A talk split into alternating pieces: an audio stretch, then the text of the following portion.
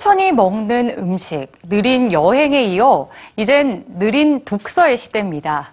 전 세계적으로 빠르게 퍼지고 있는 slow reading 열풍인데요.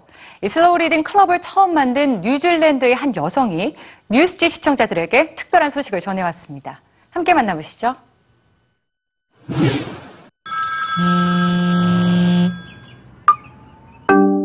하루 종일 휴대폰과 스마트 기기를 들여다보느라 언제 한번 읽어야지 하고 사둔 책은 채 몇 장 넘기지 못하고 그렇게 하루가 멀어져 갑니다. 혹시 남의 일 같지 않으신가요? 뉴질랜드 웰링턴에서 축제 매니저를 하는 맥 윌리엄스 역시 다르지 않았습니다.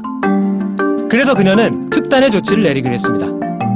Hello, EBS News viewers. My name is Meg Williams, and I am the founder of Slow Reading Clubs. I had discovered that um, without realizing it, I had just stopped reading in my everyday life. So I decided to start the club slow reading 클럽은 그야말로 조용한 분위기에서 한두 시간 천천히 독서를 하는 모임인데요.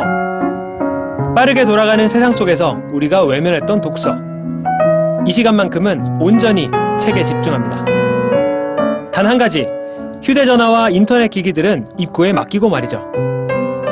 It was hard to know how it would what it would feel like you know to be in a room with other people and um, reading quietly. And you know the, it does feel a little bit odd to start off with. And um, it's a bit like being in class at school where you're sort of looking around and um, but actually it becomes um, normal very quickly. And once people open their books and um, relax then it's just a very peaceful environment 사실 맥은 어렸을 때부터 책 읽기를 좋아해서 대학에서도 문학을 전공했는데요. 어느 순간 인터넷에 둘러싸여 책 한 권 읽지 못하는 일상의 위기의식을 느꼈고 이 모임을 통해 그런 고민을 하는 사람들이 꽤 많다는 걸 알게 됐습니다. lots of different kinds of people. So we have younger people who live in the city. Um, they like to come and relax and read their book for an hour. We also have um, older people who are retired and um, like to come and spend time with other people reading. So it's a real mix. TV와 인터넷 대신 조용하게 책을 읽으며 이들은 잃어버린 저녁 시간의 여유와 안정을 되찾았다고 합니다. 실제로 조용하게 독서를 하는 것은 마치 요가나 명상처럼 스트레스를 줄여주는 것으로 알려져 있습니다. and relaxing. And I think it's about having a, a single task focus because so often now we're always multitasking.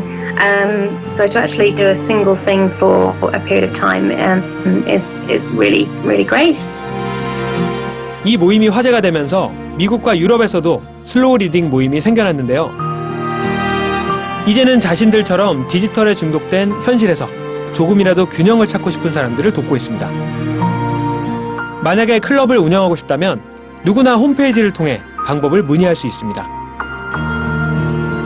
마지막으로 책을 가까이 하고 싶지만 쉽지 않은 사람들을 위해 그녀가 전하는 독서 방법을 한번 들어보시죠.